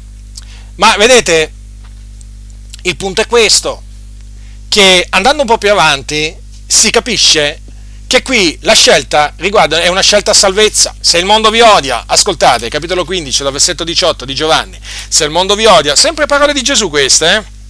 sapete bene che prima di voi ha odiato me. Se fosse del mondo, il mondo amerebbe quel che è suo, ma perché non siete del mondo? Ma io l'ho scelti di mezzo al mondo, perciò vi odia il mondo. Oh, quante volte sentite, fratelli nel Signore, dire, no? Non siamo del mondo noi, fratello, ne siamo nel mondo, ma non siamo del mondo. Ma non sono parole che Gesù ha detto ai dodici apostoli queste? Non siete del mondo. O riguardano pure noi queste parole? Certo che riguardano pure noi. E notate che cosa gli ha detto il Signore? Vi ho scelti di mezzo al mondo. Domanda, ma ditemi una cosa, ma il Signore ha scelto di mezzo al mondo solo i dodici? O magari ci ha scelto pure a noi? Chissà. Allora facciamo un esempio. Ma Paolo da Tarso, che appunto non era qui quando Gesù disse queste parole, ma vi risulta che anche lui è, scelto, è stato scelto di mezzo al mondo? A me risulta. Ma che dire, potrei menzionare i santi di Tessalonica, ma loro sono stati scelti di mezzo al mondo, e quelli di Corinto, e quelli di Efeso, ma certo, e quindi anche quelli di Roma, e quindi anche noi, anche noi a distanza di tutto questo tempo possiamo affermare con ogni franchezza che Cristo Gesù, per ordine dell'Iddio e Padre suo, ci ha scelti di mezzo al mondo. E perciò il mondo ci odia, a noi ci odia. Certo, eh, voglio dire, a quelli che non sono stati scelti di mezzo al mondo, il mondo, e il mondo non li odia, perché il mondo chiaramente odia il mondo odia ciò che è di Cristo. Allora, noi siamo di Cristo in virtù appunto dell'elezione. Allora, vedete, fratelli, state attenti a questo sofisma che, usa, che usano queste persone, perché qui è una scelta veramente a salvezza. Il Signore ci ha eletti in Cristo a salvezza, ci ha scelti di mezzo al mondo, affinché veramente affinché lo servissimo, affinché fossimo santi, affinché veramente ci conducessimo in maniera degna del Vangelo affinché fossimo irreprensibili dinanzi a Lui nell'amore, naturalmente alla gloria del suo nome, perché Egli deve essere glorificato. Il proponimento dell'elezione di Dio, sapete, sappiate questo, non porta a glorificare l'uomo, non porta a glorificare nessuna denominazione, porta a glorificare solamente Dio, solamente il Signore, perché da Lui sono tutte le cose, per Lui. Da Lui, per Lui e per mezzo di Lui. Fratelli nel Signore. Dov'è? Ma veramente, ma dov'è il vanto? Ma dov'è il vanto? Qualcuno potrebbe dire, ti stai vantando? Sì, mi sto vantando, ma nel Signore! Non mi sto mica vantando di me stesso. Non mi sto mica vantando del mio libero arbitrio io. Io mi sto vantando di essere stato scelto dal Signore per la sua grazia, secondo il beneplacito della sua volontà, e io per questo lo gli rendo grazie. La lode, la gloria, l'onore, la potenza, la sapienza, la benedizione l'imperio nei secoli dei secoli, perché Egli è degno, Egli è degno in Cristo Gesù di riceverlo. Quindi, dov'è il vanto? Vanto personale nessuno, merito personale nessuno, quale libero arbitrio? Quale caso? Assolutamente, fratelli nel Signore. Il nostro Dio è un, è un, Dio che è libero di fare grazia a chi vuole Lui, dunque, a chi vuole Lui. L'Iddio di queste persone è anche un Dio che non indura nessuno. No, no, no, no, no. No, queste, queste, persone non vogliono sentire parlare nemmeno di induramento prodotto da Dio. Al massimo ti dicono sì, il Dio indura chi ha indurato se stesso. Praticamente l'iniziativa la deve prendere sempre l'uomo. Anche nel caso dell'induramento, prima deve indurare l'uomo il suo cuore, poi magari il Signore indurerà pure un po' il cuore, va? Praticamente devono far risalire tutto sempre al libero arbitrio queste persone. Si sono fatti tutto un Dio tutto loro eh, praticamente cosa dice invece la Sacra Scrittura? Che il Dio indura chi vuole, lo dice Paolo ai Romani, e naturalmente questo lo fa per adempiere i suoi disegni. Esempio, naturalmente, un esempio per tutti, Faraone. Cosa dice la Sacra Scrittura? Che quando Dio, eh, che quando Dio chiamò, chiamò Mosè e lo mandò in Egitto, per riscattare il popolo di Israele dalle mani degli egiziani, sapete cosa gli ha detto? Badate bene, ancora non era arrivato in Egitto, eh? Ancora non era arrivato in Egitto, al capitolo, al capitolo 4. Quindi, fratelli del Signore, considerate voi questo, eh, fratelli, considerate che ancora lui era là dove Dio gli aveva parlato. Eh? o comunque sia, comunque sia il, lui ancora non aveva parlato a Faraone Mosè da parte di Dio. Allora, L'Eterno disse a Mosè, capitolo 4, versetto 21 dell'Esodo, quando sarai tornato in Egitto avrai cura di fare dinanzi a Faraone tutti i prodigi che ti ho dato potere di compiere, ma io gli indurerò il cuore ed egli non lascerà partire il popolo. Avete capito dunque? Il Signore aveva decretato, gli aveva preannunciato a Mosè che avrebbe indurito il cuore a Faraone. Ma che ne sapeva Faraone di tutto questo? È vero che Faraone indurò il suo cuore, ma lo indurò perché Dio glielo indurò. O fece sì che si indurasse possiamo usare pure questa espressione, fece sì che si indurasse, ma comunque sia, l'iniziativa l'ha presa il Signore. L'iniziativa l'ha presa il Signore perché? Perché voleva mostrare la sua gloria, la sua potenza agli egiziani, farsi, volle farsi conoscere dagli egiziani. E poi il Signore volle appunto tutto ciò eh, diciamo, indurò il cuore di Faraone perché aveva deciso di trarre il suo popolo con segni, prodigi e opere potenti appunto dall'Egitto, con un braccio disteso, un braccio, un braccio potente per farsi conoscere veramente da tutti, da tutti i popoli. Infatti voi voi lo sapete, no? Che poi eh, Paolo prenderà questo, queste diciamo, parole dalla, appunto, dal libro dell'Esodo e le citerà ai Romani. Appunto per questo io ti ho suscitato, per mostrare in te la mia potenza e perché il mio nome sia, sia, pubblicato per tutta la terra. Vedete, il Signore avrebbe potuto sterminare Faraone e gli egiziani proprio da subito. Proprio dopo il primo rifiuto avrebbe potuto sterminarli, ma veramente, eh, sterminarli tutti quanti e il popolo proprio sarebbe uscito proprio così tranquillamente dall'Egitto, il Signore avrebbe potuto farlo, ma il Signore aveva deciso di mandare dieci piaghe, sul, dieci tremendi giudizi, flagelli sul, sugli egiziani e quindi indurò il cuore di Faraone e così appunto manifestò la sua potenza e poi lo costrinse praticamente a liberare, a lasciare andare libero il popolo di Israele. Vedete dunque? E allora fratelli, non è chiaro che il Signore indura chi vuole? Poi vi voglio ricordare, perché qualcuno potrebbe dire naturalmente, ma questo è nell'Antico Testamento, Innanzitutto l'Antico Testamento eh, è parola di Dio, eh? ricordiamo questo eh, ad alcuni che magari se lo sono dimenticato. Ma poi ricordiamo anche quello che c'è scritto, che c'è scritto in Giovanni. Eh? Giovanni, ascoltate che cosa dice Giovanni, il discepolo che Gesù amava. Eh, allora, c'è scritto così, capitolo 12, no? perché il Signore naturalmente ha indurito pure i giorni di Gesù. Eh? Delle persone. Allora dice così, capitolo 12, dal versetto 36. Queste cose disse Gesù, poi se ne andò e si nascose da loro, e sebbene avesse fatto tanti miracoli in loro presenza, pure non credevano in lui affinché si adempisse la parola detta dal profeta Isaia. Signore, chi ha creduto a quel che ci è stato predicato? E a chi è stato rivelato il braccio del Signore? Perciò non potevano credere per la ragione detta ancora da Isaia. Egli ha cercato gli occhi loro, indurato i loro cuori, affinché non vengano con gli occhi e non intendano col cuore, non si convertano e io non li sani. Vedete dunque perché non poterono credere tutti quei giudei che furono testimoni furono testimoni oculari delle potenti opere fatte da Cristo Gesù. Perché non poterono credere? Eh? Perché Dio accecò gli occhi loro e indurò i loro cuori perché Dio non voleva che intendessero col cuore, non voleva che si convertissero, non voleva che appunto fossero guariti. Ma non è chiara qui la Sacra Scrittura.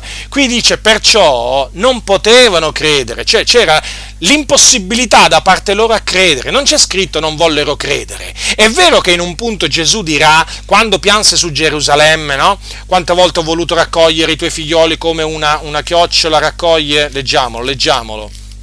Allora, il capitolo eh, Gerusalemme, Gerusalemme, al capitolo 20, 23 di Matteo, Gerusalemme, Gerusalemme che uccidi i profeti e lapidi quelli che ti sono mandati, quante volte ho voluto raccogliere i tuoi figlioli come la gallina raccoglie i suoi pulcini sotto le ali e voi non avete voluto. Notate, è vero, qui c'è scritto voi non avete voluto, ma perché? Perché non vollero? Perché non potevano?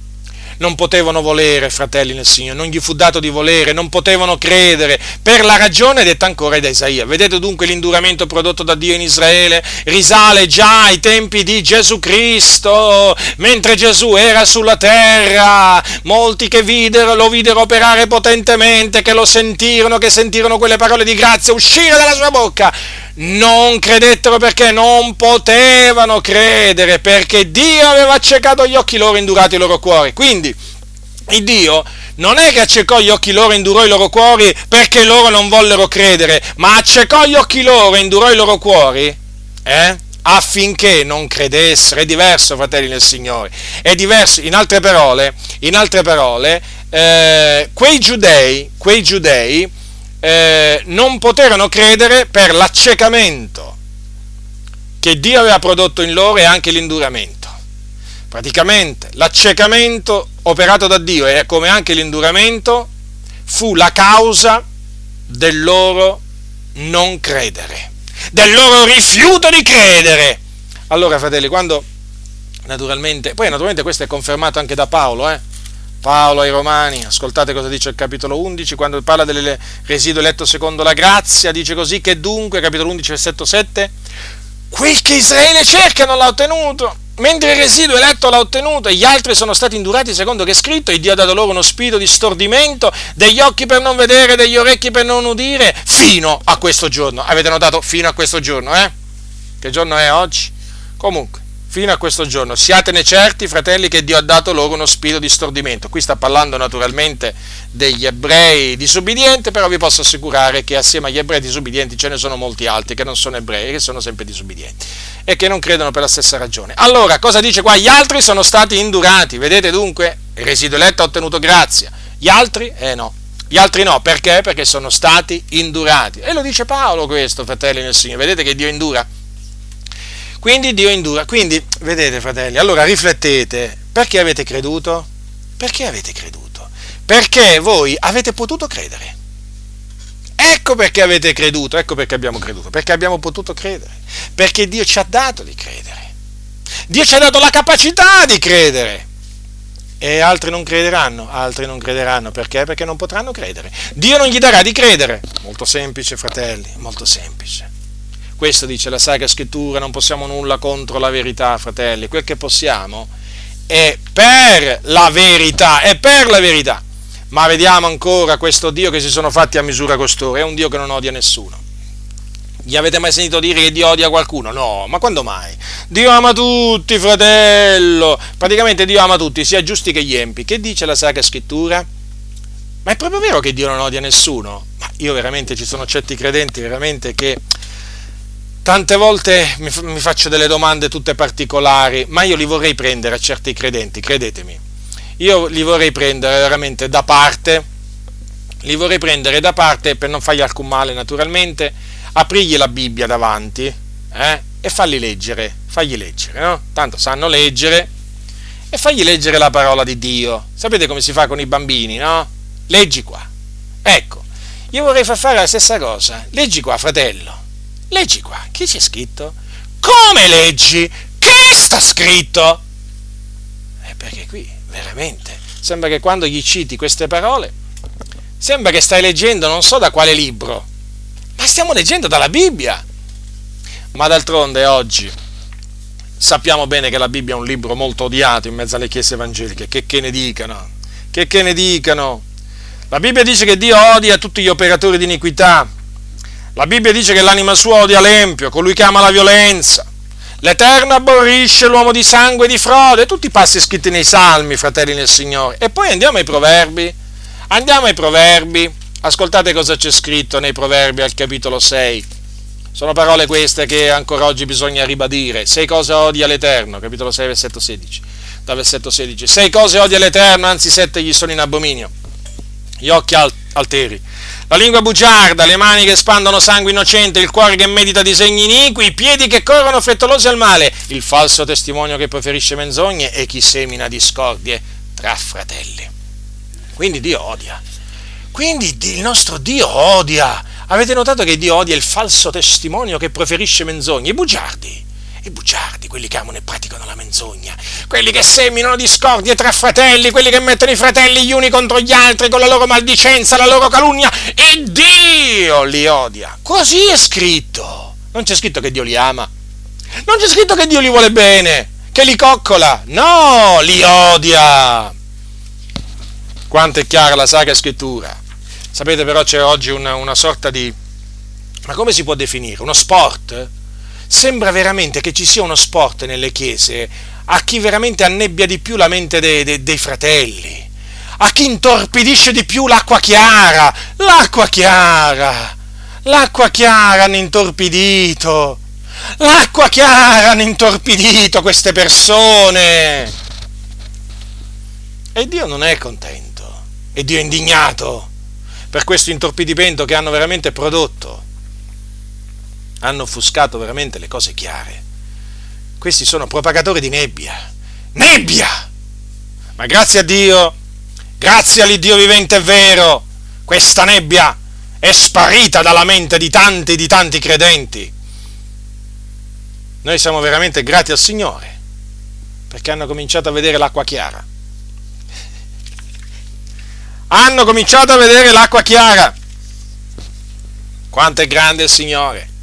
Chi può resistere alla sua volontà? Quando arriva il momento, il Signore fa sparire la nebbia, la confusione che hanno veramente generato questi cianciatori nella mente di tutti questi fratelli. E poi i fratelli si rallegrano e glorificano il Signore, il Signore Dio glorificano, perché è Lui che ha aperto loro la mente per intendere le scritture è lui e solo lui che fa questo. Noi non possiamo fare un capello bianco e nero, ma egli può fare tutto. E la nostra fiducia è nell'Iddio vivente e vero, e nella sua parola, nella sua parola vivente e permanente, che è come un martello che spezza il sasso. Quanti sassi che sta distruggendo la parola di Dio in questi tempi, ma quanti? È come se vedessi veramente un martello veramente andare veramente da tutte le parti e martellare sassi di qua, sassi di là e li sta frantumando e i lacci degli uccellatori sta, si sono rotti e questi pastori sono rimasti a bocca aperta, anzi con le tasche vuote e saranno sempre di più questi cianciatori che rimarranno veramente con le tasche vuote, non solo con la bocca, con la bocca vuota, perché sono uccellatori che hanno preso preso, hanno preso al laccio le anime del Signore e Dio si è ricordato di questa gente empia, è disceso e li ha liberati le sue anime, li ha liberati, gli ha dato una grande liberazione perché erano stati presi al laccio da questa gente senza timore di Dio. Non la farete franca. Le anime Dio ve le strapperà dalle fauci vostre dai vostri denti affilati, perché il nostro Dio è vivente. La scrittura dunque non dice che Dio ama gli operatori di iniquità, la Bibbia dice che Dio ama i giusti. E chi sono i giusti? Chi sono i giusti? Sono i perfetti? No, non siamo perfetti noi. Falliamo in molte cose. I giusti sono coloro che sono stati giustificati dal Signore, il Dio, mediante la fede in Cristo Gesù, sono coloro che osservano la parola di Dio e che anche se cadono si rialzano. Ma i giusti non sono gli empi. Questi, i giusti sono quelli che Dio ama, che il Signore Gesù ama. Chi ha i miei comandamenti e lo osserva, quello mi ama. E chi mi ama sarà amato dal Padre mio e io l'amerò e mi manifesterò a lui. Ma chi, di chi sono queste parole? Di Gesù. Chi amerà Gesù quindi? Coloro che osservano i comandamenti, i suoi comandamenti, i suoi comandamenti. Gli empi peccatori non osservano i comandamenti di Cristo, quindi non sono giusti e quindi, e quindi non hanno, non hanno dalla, dalla loro parte Dio non si può dire che Dio li ama. Non si può dire, fratelli, non si può dire questo. Sapete, da nessuna parte della Bibbia c'è scritto che Dio ama gli operatori di iniquità. Attenzione eh, a quello che dico, al presente, eh? Non prendetemi le parole, Dio ha tanto amato il mondo che ha dato... No, no, no, no, non è quello, perché so bene, so bene che mentre eravamo ancora senza forza, mentre eravamo ancora nemici, Cristo è morto per noi, appunto, ha manifestato il suo grande amore come dice la Sacra Scrittura, ma qui stiamo parlando di un'altra cosa, fratelli, perché veramente è fuori di luogo prendere il passo della Scrittura che dice, mentre eravamo ancora senza forza, eh, senza forza Cristo a suo tempo è morto per gli empi. Cioè è fuori di luogo prendere questo, questo, questo passo. Noi stiamo parlando, stiamo parlando di un'affezione, di un amore che il Signore manifesta verso degli individui, adesso in questo momento, a motivo della loro condotta. Allora possiamo dire che il Signore ama, ama diciamo, eh, gli stregoni? Possiamo dire che Dio ama eh, eh, i delinquenti, i malfattori? Possiamo dirlo questo? Possiamo dire che Dio ama i pedofili? Eh? Che gli vuole bene? Possiamo dire questo? In base a quello che dice la Bibbia, possiamo dire questo noi? Possiamo dire che Dio ama gli omicidi? Gli omosessuali? Possiamo dirlo questo? No, perché questi rientrano nella categoria degli operatori di iniquità e la Bibbia dice tu odi tutti gli operatori di iniquità. Possiamo dire che Dio ama i bugiardi? Eh? Quelli che dicono menzogne? Quelli che rovinano le famiglie con le loro menzogne? Quelli che calunniano il prossimo per distruggergli la reputazione? Eh? Possiamo dire che Dio li ama? No, fratelli, Dio ama i giusti, Dio ama i giusti. Ai peccatori non bisogna andargli a dire Dio vi ama, perché li si inganna, bisogna andargli a dire ravvedetevi, convertitevi, credete all'Evangelo, altrimenti perirete. Mettetevi, convertitevi, osservate i comandamenti del Signore e Lui vi amerà. Ditegli questo. Ditegli questo. Questo è biblico. Convertitevi dalle vostre vie malvagie. Fate frutti degni del ravvedimento osservando i comandamenti di Cristo e Dio, e Dio, e Dio vi amerà. È biblico. Purtroppo quando costoro si sono fatti un Dio su misura. Ecco, vedete? Guardate i danni che ha procurato il rigetto del proponimento dell'elezione di Dio. Adesso veniamo, diciamo, a un altro ha un'altra caratteristica di questo loro Dio. È un Dio che è amico dei peccatori. Eh? D'altronde ama gli operatori di iniquità, è pure amico loro, no? E infatti questi si sono inventati, a proposito del Signore Gesù Cristo, cioè del figliolo di Dio, un, un appellativo, che Gesù è l'amico o un amico dei peccatori. E certo, perché se Dio è amico dei peccatori, pure il suo figlio deve essere amico dei peccatori. Mm. Che dice la Sacra Scrittura? Come leggi? Che sta scritto? Andiamo a vedere quello che sta scritto, fratelli del Signore. Matteo capitolo 11. Vediamo un po' se Gesù veramente era l'amico, l'amico dei peccatori, come dicono costoro. Vediamo, vediamo. Allora, è scritto così. Sono parole di Gesù queste, capitolo 11 di Matteo. Ma a chi assomiglierò io questa generazione? Ella è simile ai fanciulli seduti nelle piazze che gridano ai loro compagni e dicono vi abbiamo suonato il flauto e voi non avete ballato, abbiamo cantato dei lamenti e voi non avete fatto cordoglio. Difatti è venuto Giovanni, non mangiando né bevendo e dicono a un demonio. È venuto il figlio dell'uomo mangiando e bevendo e dicono ecco un mangiatore ed un beone, un amico dei pubblicani e dei peccatori, ma la sapienza è stata giustificata dalle opere sue. Ora, fratelli nel Signore, ma si può mai arrivare, dopo aver letto queste parole, alla conclusione che Gesù è l'amico dei pubblicani e dei peccatori? Eh? Quasi che, cioè, praticamente attribuire questo appellativo come se fosse un complimento. Ma lungi da noi, questa fu un'offesa, questa fu una calunnia che gli fu lanciata come quella che lui era un mangiatore e un beone. Vedete che è messa assieme. Mangiatore, beone, un amico dei pubblicani e dei peccatori. Gesù non era amico dei pubblicani e dei peccatori. Questa fu una calunnia, un'accusa ingiusta che gli lanciarono contro i nemici suoi. Fu un'accusa ingiusta. Difatti, difatti, Vedete che Gesù ha detto ma la sapienza è stata giustificata dalle opere sue? O come altri traducono dai suoi figlioli? Eh, fratelli? Perché c'è scritto subito dopo? Perché Gesù ha detto ma? Eh, quel ma deve farvi riflettere. Ma la sapienza è stata giustificata dalle opere sue. La sapienza, chi è la sapienza? Gesù Cristo. Allora, la sapienza era stata la sapienza di Dio, Gesù è anche chiamato la sapienza di Dio, era stata accusata di essere un mangiatore, un beone, un amico dei pubblicani e dei peccatori. Accusa. Però ecco che arriva la giustificazione. Vedete? Prima c'è l'accusa, però c'è la giustificazione. Come dire, Gesù ha voluto dire, è vero, dicono questo, però la sapienza è stata giustificata dalle opere sue, dei suoi figlioli. Vedete dunque? E quindi è evidente che non si può definire Gesù Cristo l'amico dei pubblicani e dei peccatori. Ma poi riflettete, Gesù disse io sono la luce del mondo. Ora, ma la luce, la luce vi risulta che va d'accordo con le tenebre? Perché sapete, quando si dice che uno è amico di un altro, vuol dire che ci va d'accordo, no? Ci sono dei, degli interessi in comune, ci sono dei, come dire io, ci sono dei sentimenti in comune, no?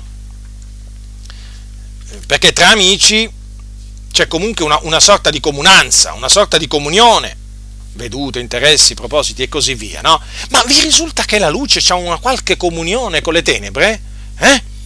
Praticamente vi risulta che la luce sia amica delle tenebre? Ma a me non mi risulta.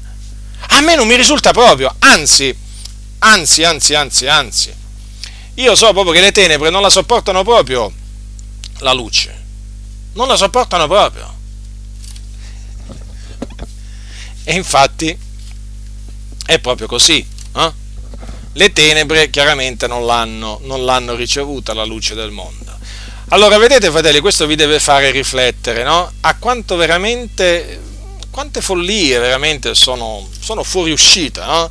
Dal cuore di costoro che hanno rigettato il proponimento delle elezioni di Dio. Perché naturalmente tutte queste cose, fratelli, le hanno dovute, le hanno dovute creare per far combaciare praticamente per far combaciare un po' tutti i loro ragionamenti, perché una volta che chiaramente si nega il proponimento dell'elezione di Dio, è evidente che la salvezza delle persone bisogna spiegarla in un'altra maniera, cioè se non è stato il Dio a scegliere noi, eh, allora chiaramente l'alternativa qual è?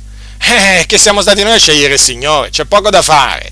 Allora, in virtù di questa appunto capacità che l'uomo poi ha secondo loro un libero arbitrio, poi chiaramente per sostenere questo devono andare ad annullare altre, altre diciamo, uh, devono annullare dei, gli attributi di Dio, dei modi di agire di Dio, devono annullare passi della scrittura a non finire, perché chiaramente tutto deve poi armonizzarsi con allora, il, loro, il, loro, diciamo, il loro pensiero, cioè praticamente che siamo stati noi a scegliere il Signore.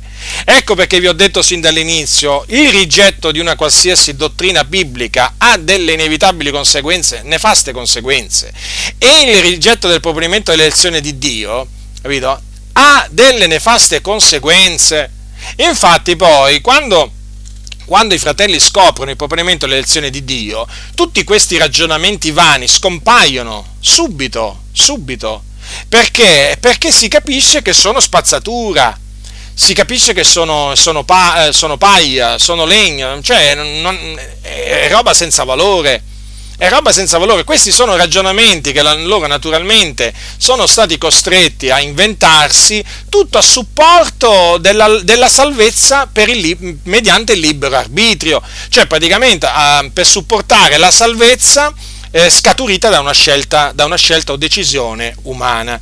Vedete dunque, fratelli, che cosa ci insegna dunque questo? Poi naturalmente proseguirò, Dio volendo, in un'altra occasione a spiegarvi altre, altre conseguenze nefaste veramente di questo rigetto del proponimento delle elezioni di Dio.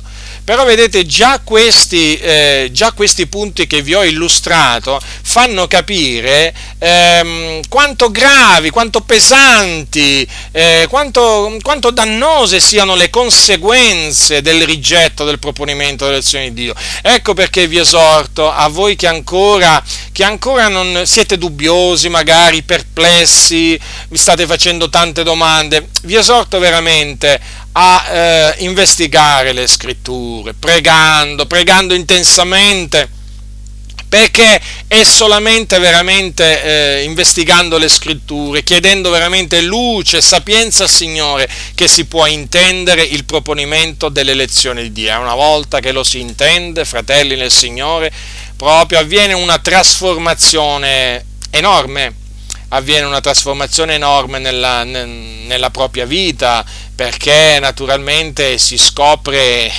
si scopre un, un, qualche cosa di grande, un tesoro, chiamiamolo così, veramente un grande tesoro, eh, che, Dio, che Dio ha scelto noi, che Dio ci ha eletti in Cristo avanti la fondazione del mondo, ci ha eletti a salvezza. Considerate, fratelli, noi eh, siamo stati praticamente eh, l'oggetto, no?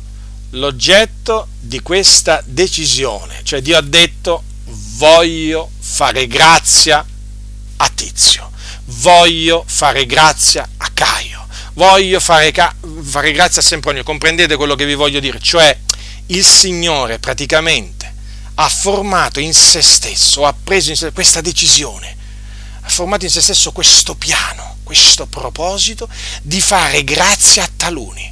Certo, a chi ha voluto lui. Certo, non è che posso rispondere, e perché a lui sì, all'altro no. Io non posso rispondere a questa domanda. Io so solo però che Dio praticamente qualsiasi decisione prenda è ineccepibile, non è che la, gliela si può contestare. E Dio fa tutto quello che vuole. E allora, sapete, quando si scopre questo, cioè quando si scopre che il Signore ci ha scelti,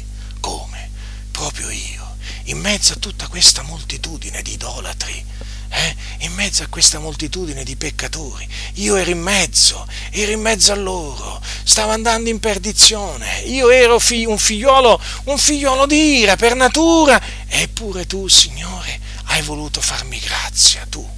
E se non fosse stato per te, io sarei rimasto, sarei rimasto su quella via che mena in perdizione. Comprendete, fratelli, cosa si scopre? Si scopre veramente che Dio ci ha veramente amato il primo. Allora quelle parole che Dio ci ha amato il primo, allora poi vengono alla mente. No? Non siamo stati noi che abbiamo amato Dio per primo, ma è stato Dio che ha amato per primo. E quindi siamo in obbligo di rendergli, di rendergli veramente grazie. Grazie del continuo in Cristo perché, perché ci ha eletti, eletti a salvezza. E dunque eh, mi rivolgo in particolare a tutti coloro che per l'ennesima volta magari sentiranno parlare di elezione, di predestinazione, però ancora, ancora magari fanno fatica, magari ancora hanno delle, sono un po' titubanti. Coraggio, proseguite, siete sulla strada giusta, solo che naturalmente dovete, dovete aprire il vostro cuore all'amore della verità perché la verità è questa, la dovete accettare. Cioè, se qualcuno mi dovesse dire, voglio dire, come faccio a credere a questa, a questa parte del consiglio di Dio? Eh, credila, è come hai creduto a tutte le altre, a, a tanti altri passaggi, no? hai, hai, creduto che c'è scritto Dio amore, no? Tu hai letto Dio amore, ci hai creduto. Eh, allora credi anche a questi passaggi, è parola di Dio. Non è che tu devi credere a me, tu devi credere alla parola del Signore. Eh? Per cui quello che ti dico è credi, credi anche tu in questa parte del consiglio di Dio, non rigettarlo. Non rigettare questa parte del consiglio di Dio. È fondamentale, fondamentale per proseguire durante il cammino felici, e fermi e poi naturalmente per sentirsi rincuorati nei momenti veramente di grande afflizione che poi arrivano, eh? Arriva perché la tempesta arriva però in mezzo alla tempesta, veramente, quando tu consideri il proponimento dell'elezione di Dio, veramente ti senti veramente al sicuro. Ti senti al sicuro e dici, Signore, ti ringrazio. Ti ringrazio veramente che mi hai messo al sicuro. Qua voglio rimanere. Quindi, fratelli nel Signore, a coloro che hanno accettato il proponimento dell'elezione di Dio, che ci credono, esorto a, crede, a continuare a crederci, a investigare sempre maggiormente le scritture e a parlarne, naturalmente. Non, tene, non tenetevelo, non tenetevelo nel vostro cuore, aprite la bocca e parlate. E a quelli naturalmente che ancora sono, diciamo, sono, diciamo, voglio dire, un po', un po' dubbiosi, accettate, accettate quello che dice la parola del Signore. La grazia del Signore nostro Gesù Cristo sia con tutti coloro che lo amano con purità incorrotta.